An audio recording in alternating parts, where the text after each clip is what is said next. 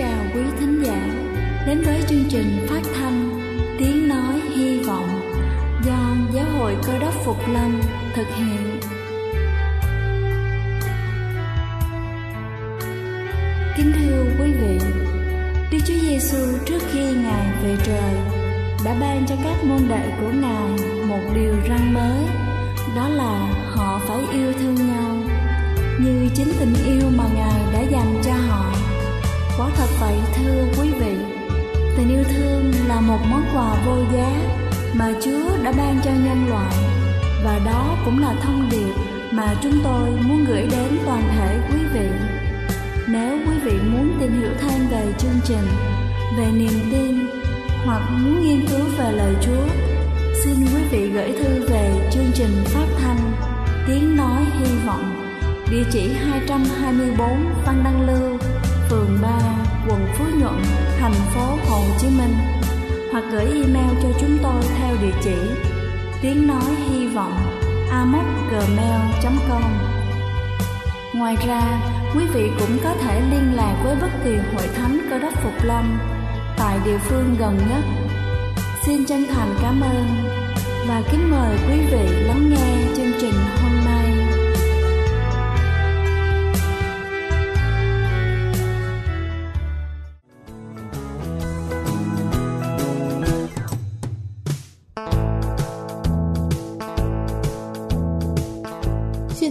Chào quý vị khán giả trên khắp cả nước. Cầu xin Chúa luôn ở cùng và ban phước thật nhiều trên đời sống của quý vị.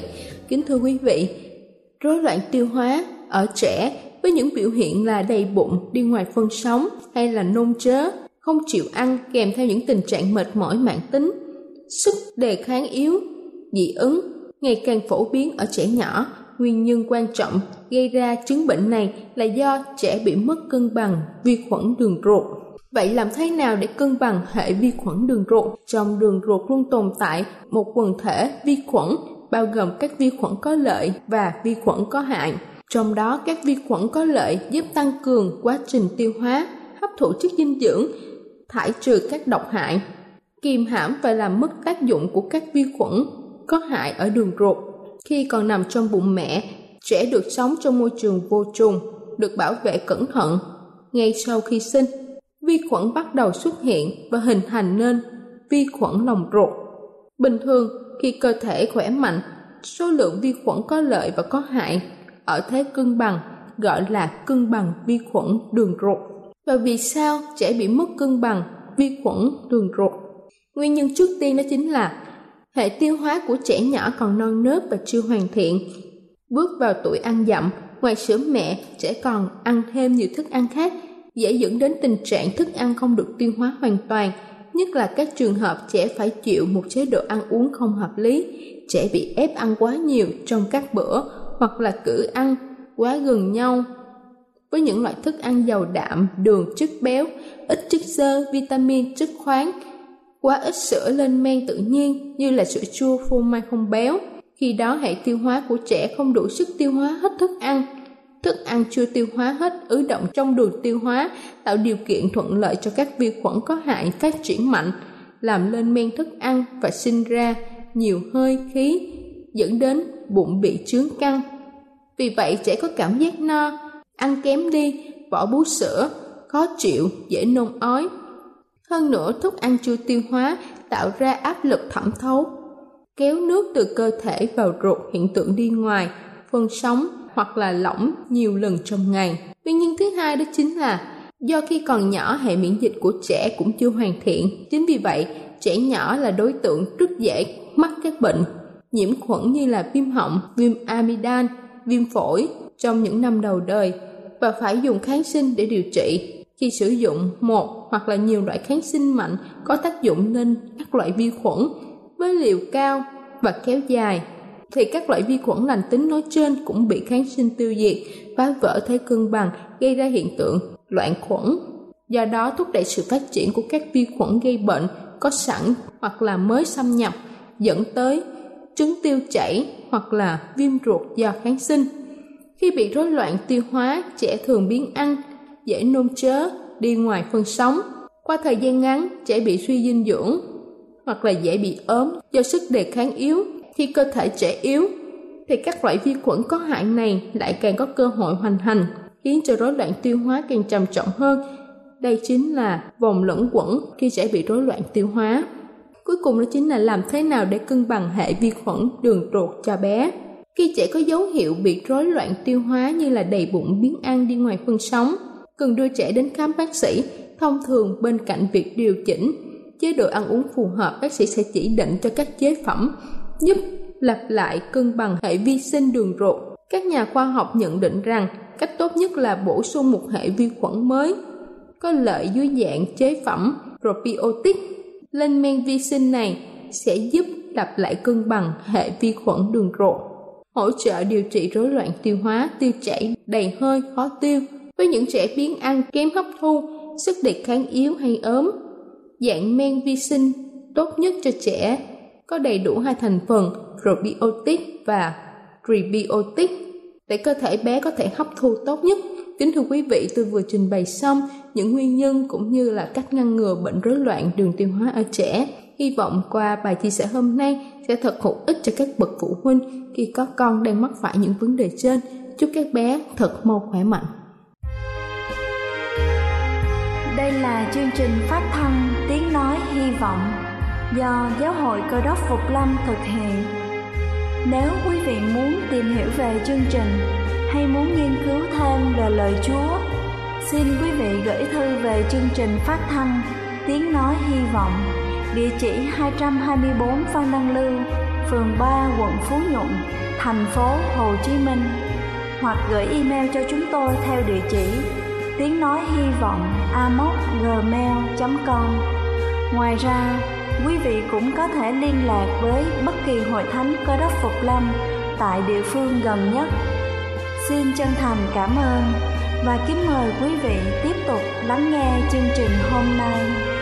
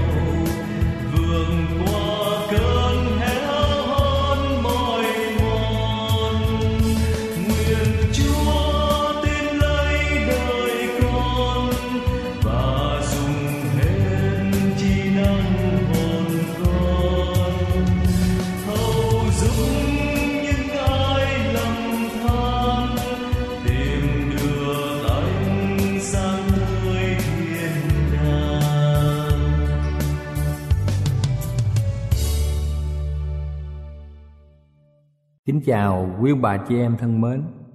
Ai trong chúng ta thì cũng biết được là hai môn đồ của Chúa là Phi-rơ và Giuđa Hai môn đồ này đều có tham vọng và sự phản bội của hai người chỉ xảy ra chỉ vài giờ khi mà Chúa bị bắt ở giường Gethsemane. Nhưng kết cuộc của họ hoàn toàn trái ngược nhau. Chúng ta sẽ như Phi-rơ hay là như Giuđa Phi-rơ và Giu-đa là hai môn đồ nổi tiếng được ghi ở trong Kinh Thánh. Khi nói đến tên của Phi-rơ và Giu-đa thì mọi người luôn ra nhận điểm đặc biệt của hai người này. Ngay cả những người chỉ đọc Kinh Thánh để biết Kinh Thánh cũng đã biết về sự sa ngã của Phi-rơ và Giu-đa. Và cái từ ngữ viết rằng cái hôn của Giu-đa là cái việc làm mà cả thế giới đều biết về cái tình yêu thương giả dối của một con người. Thứ nhất, chúng ta xem sự phản bội của Juda. Có thể Juda đã nhận ra rằng Đức Chúa Giêsu không muốn sự tôn trọng và vinh quang của thế gian. Juda hiểu rằng theo Ngài thì không được tôn trọng và vinh quang. Vì thế Juda đã nảy sinh ra ý định lìa bỏ Chúa. Đức Chúa Giêsu đã tỏ ra một tấm lòng rất kiên nhẫn đối với Juda.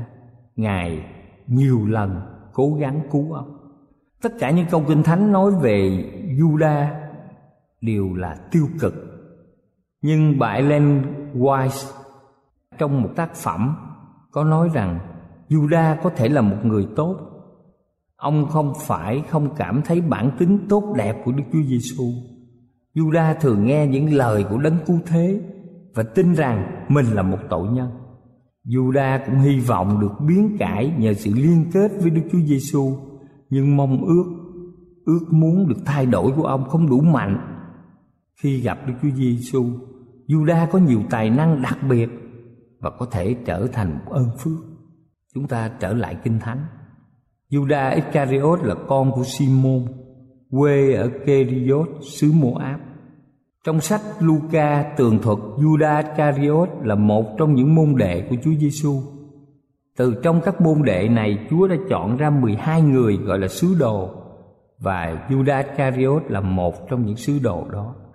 Chúng ta thấy mối liên hệ giữa Đức Chúa Giêsu với Judas Iscariot được nhắc tới vào dịp Ngài đến nhà anh em Lazarus ở làng Bethany. Lúc Chúa Giêsu và các môn đệ dự tiệc Mary đã lấy một cây cân dầu cam tùng nguyên chất sức chân cho Chúa. Judas Iscariot thấy vậy liền trách Mary trong sách Giăng đoạn 12 câu 4 và 5. Ông nói rằng sao không bán dầu thơm đó lấy 300 denier đặng bố thí cho kẻ nghèo. Giăng nhấn mạnh, người nói vậy không phải lo cho kẻ nghèo đâu. Xong vì người vốn là tay trộm cắp và giữ túi bạc, trộm lấy của người ta để ở trong. Chính vì thế trước đó khi nói về Juda, trong sách Giăng đoạn 6 câu 70 Chúa Giêsu mới phán, Ta há chẳng chọn các ngươi là 12 sứ đồ sao? Mà một người trong các ngươi là quỷ. Trong bữa tiệc cuối cùng, Juda đã từ chối lòng thương xót của Chúa. Ông trở nên giận dữ Vì giấc mộng của mình đã tan vỡ. Ông không đầu phục Đức Chúa Giêsu, ông đã phó linh hồn mình cho sự tham lam đeo đuổi ông từ lâu. Khi mà Đức Chúa Giêsu khiển trách ông, Judas Iscariot đã đi tìm những thầy trưởng tế và các viên chỉ huy lính gác đền thờ để bàn mưu bắt Chúa. Từ đó Judas tìm cơ hội nộp Chúa lúc không có dân chúng ở gần Ngài. Judas đã giấu kín sự phản bội ít lâu. Chúng ta nhớ rằng tại bữa ăn tối cuối cùng Chúa Giêsu đã tiết lộ là có một người trong những sứ đồ sẽ phản Ngài. Rồi Ngài gián tiếp khuyến cáo Juda. Cho dù được cảnh cáo nhưng Juda vẫn tiếp tục âm mưu bắt Chúa. Juda biết khu vườn mà Chúa thường lui tới, nghỉ ngơi và cầu nguyện, nên đã dẫn tay sai các các thầy trưởng tế và các trưởng lão gồm một toán người cầm gươm dao gậy gọc. Juda đã ra ám hiệu tôi hôn người nào các anh cứ bắt giữ ngay Juda đã trân tráo xông thẳng đến chào Chúa Lại thầy rồi hôn Chúa Những người kia liền xông vào bắt Ngài Mà trong sách Matthew đoạn 26 từ câu 36 đến câu 56 đã kể cho chúng ta biết. Khi thấy Chúa bị kết án, Juda hối hận. Ông liền đem 30 nén bạc trả lại cho các thầy trưởng tế và các trưởng lão mà nói rằng tôi có tội vì đã phản bội người vô tội. Nhưng những người này đã lạnh lùng đáp rằng mặc anh chứ, việc ấy liên hệ vì đến chúng tôi. Juda đã đem vất bạc vào trong đền thờ rồi ra ngoài thắt cổ chết. Juda đã được cứu nhưng đã đánh mất sự cứu rỗi. Căn cứ vào lời cầu nguyện Đức Chúa Giêsu đang khi con còn ở với họ. Con gìn giữ họ trong danh cha, là danh cha đã ban cho con. Con gìn giữ họ trừ đứa con của sự hư mất ra, thì trong đám họ không một người nào bị thất lạc, hầu cho lời kinh thánh được ứng nghiệm Juda đã được cứu, nhưng người đã đánh mất sự cứu rỗi. Phaolô cũng xác chứng trong sách 2 Timôthê đoạn 1 câu 12 Nhưng ta chẳng hề hổ thẹn vì biết ta tin đấng nào Chắc rằng đấng ấy có quyền phép giữ sự ta đã phó thác cho đến ngày đó Và chúng ta biết đứa con của sự hư mất Chẳng những ám chỉ số phận của Juda Mà còn nhấn mạnh đến cá tánh của ông. Một hôm giữa buổi họp của 120 người, Führer đứng lên và phát biểu thưa anh em. Lời Kinh Thánh phải được ứng nghiệm trong một bài thơ của David. Thánh Linh đã báo trước về Juda, người điềm chỉ cho bọn bắt Chúa Giêsu, nó vốn thuộc hàng ngũ chúng ta. Dự phần phục vụ đối với chúng ta nhưng nó phản bội, bán Chúa lấy tiền mua đất rồi té nhào xuống bụng nứt ra ruột đổ tung té. Chuyện ấy cả dân thành jerusalem đều biết rõ nên họ gọi miếng đất ấy là cánh đồng quyết. Thứ hai chúng ta xem sự phản bội của Führer khi chúng ta đọc trong sách mát đoạn 14 từ câu 28 đến câu 31 có ghi rằng Führer thưa rằng giàu mọi người giáp phạm vì cớ thầy, nhưng tôi chẳng hề làm vậy. Đức Chúa Giêsu đáp rằng, quả thật ta nói cùng ngươi, Hôm nay cũng như đêm nay, trước khi gà gái hai lượt, Ngươi sẽ chối ta ba lần. Nhưng Führer lại thưa cách quả quyết hơn rằng, giàu tôi phải chết cùng thầy, Tôi cũng chẳng chối thầy đâu. Hết thải các môn đồ khóc Cũng đều nói như vậy. Rồi trong đêm đó, Trong sách mát đoạn 14 Từ câu 66 đến câu 72 Führer đương ở dưới sân, Có một đầy tớ gái của thầy cả thượng phẩm đến, Thấy Führer đương sưởi, Ngó người mà rằng, Ngươi trước cũng ở với Giêsu Nazareth Nhưng người chúa rằng, Ta không biết, Ta không hiểu ngươi nói chi. Đoạn người bước ra tiền đàn thì gà gái Đầy tế gái thấy người lại nói cùng những người đó rằng Người này cũng là bọn đó. Nhưng người lại chối một lần nữa khỏi một chập những kẻ đứng đó nói cùng phi rơ rằng Chắc thật Ngươi cũng là bọn đó Vì ngươi là người Galile, Người bàn rủa mà thề rằng Ta chẳng hề quen biết với người mà các ngươi nói đó. Tức thì gà gái lần thứ hai. Phi rơ bèn nhớ lại lời Đức Chúa Giêsu đã phán rằng, Trước khi gà gái hai lượt, Ngươi sẽ chối ta ba lần, Người tưởng đến thì khóc. Kính thưa quý ông bà và anh chị em, Giống như Juda Führer cũng có một vài đặc tính không tốt. Führer đã rủa và thề, Rồi ông có tính nóng nảy? Trong văn đoạn 18 câu 10 và ông cũng hành động như một người hèn nhát Trong Luca đoạn 22 57 Führer cũng quá tự tin Ông tin tưởng nơi lòng trung thành của mình đối với Đức Chúa Giêsu nhưng khi gặp thử thách, ông đã thất bại. Phi-rơ đã chối Chúa chính trong thời điểm Ngài rất đau khổ và rất cần đến ông. Nhưng sau đó Phi-rơ ăn năn. Ông thật sự buồn thảm về điều mình đã làm, chứ không chỉ buồn rầu về hậu quả. Sự ăn năn của Phi-rơ bày tỏ Đức Thánh Linh đã biến cải tấm lòng ông. Lòng ông thật sự tan nát vì những cái tội lỗi vi phạm của mình và những gì ông đã làm với Đức Chúa Giêsu và thứ ba là những kết quả và hậu quả chúng ta thấy sau khi phản bội Đức Chúa Giêsu Juda thì treo cổ tự tử, còn Phi-rơ trở nên một sứ đồ đáng kính mà chúng ta có thể đọc trong một Phi-rơ, đoạn một câu một. Ông trở nên một nhà lãnh đạo có quy quyền của hội thánh đầu tiên, và ông công cũng viết hai thư tín quan trọng ở trong kinh thánh Tân ước. Phi-rơ chẳng bao giờ định chối Chúa Giêsu. Ông chỉ chối Chúa trong mà những lúc ông đang gặp những hoàn cảnh rất là khó khăn và sợ sệt. Kinh Thánh bày tỏ rằng Juda phải cẩn thận sắp đặt kế hoạch phản Chúa. Cả Phi-rơ và Juda đều hành động sai. Cả hai đều bày tỏ bản tính yếu đuối. Cả hai đều phản Chúa. Nhưng Juda hoạch định cẩn thận hành động của mình. Còn Phi-rơ hành động theo sự yếu đuối khi gặp thử thách bất ngờ. Juda đã không thật sự ăn năn về việc mình làm. Ông chỉ hối hận về hậu quả hành động của mình. Cả Phi-rơ và Juda đều phản bội Đức Chúa Giêsu. Nhưng Phi-rơ thì nhận được lời hứa cho sự sống đời đời, còn Juda thì nhận lời hứa cho sự hủy diệt đời đời. Khi chúng ta hiểu được sự khác biệt giữa hai người thì đây là một bài học kinh nghiệm và rất quan trọng cho mỗi người chúng ta. Công tước Osom, phó dương thứ Napoli, nước Ý, sống vào đầu thế kỷ thứ 17. Một hôm ông đi thị sát chiến thuyền Gales, vốn là loại thuyền được chèo bởi một đội quân tù nhân đông đảo. Khi ông đi xuống lòng tàu để hỏi han từng tù nhân, lý do đã đẩy họ đến kiếp sống chung chặt với mái chèo bị xiềng ở cổ chân như thế này. Họ đã phạm những tội gì? Như chuyện thường gặp ở các chiến thuyền khác, các tù nhân đều kêu ca và bào chữa rằng họ thật sự vô tội. Duy có một tù nhân ngồi ở đuôi thuyền là cúi đầu, không nói một lời nào. Công tước bèn lấy lạ đến gần và dịu dàng hỏi.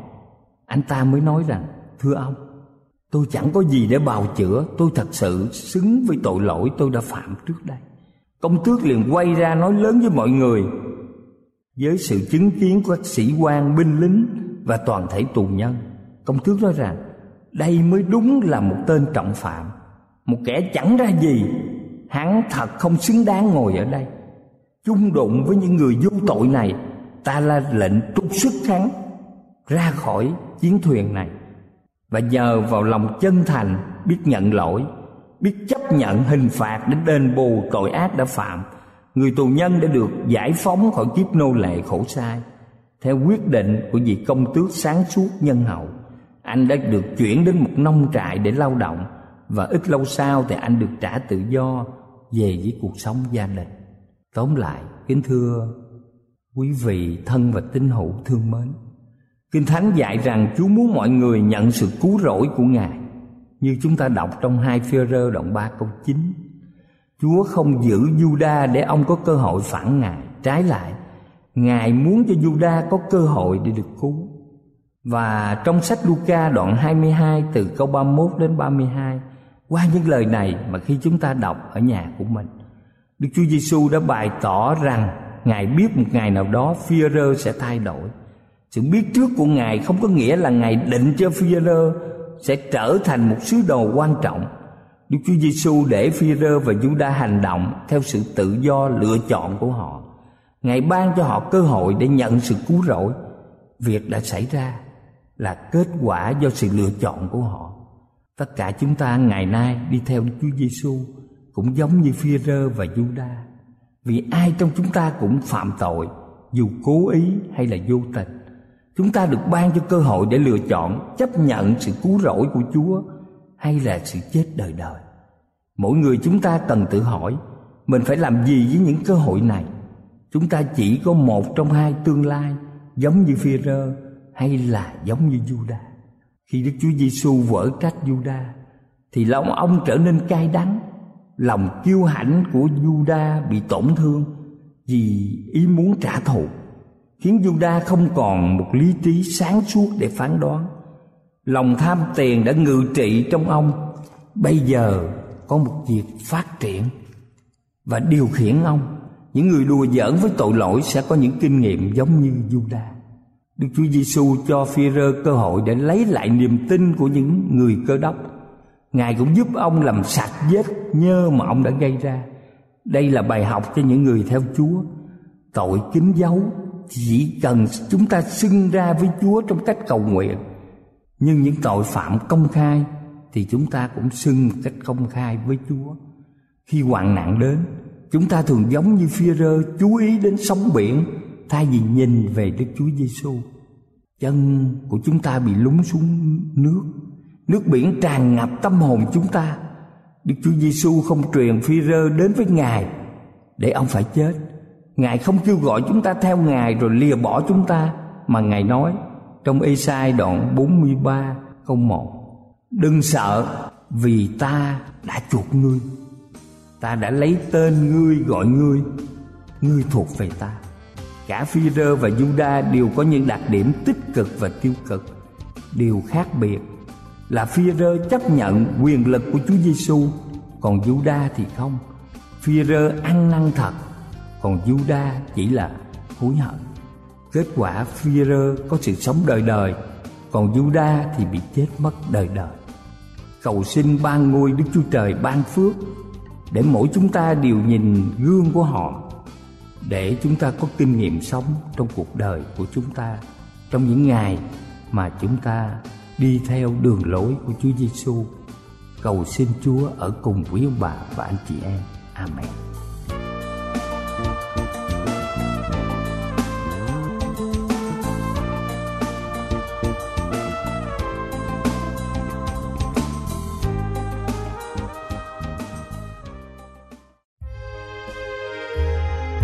Đây là chương trình phát thanh Tiếng Nói Hy Vọng do Giáo hội Cơ đốc Phục Lâm thực hiện.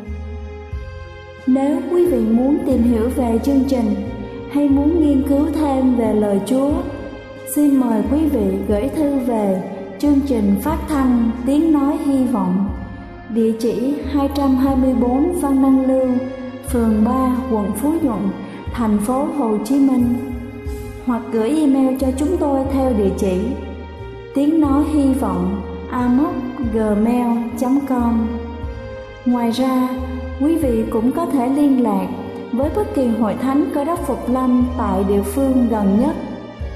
Xin chân thành cảm ơn và hẹn gặp lại quý vị trong chương trình lần sau.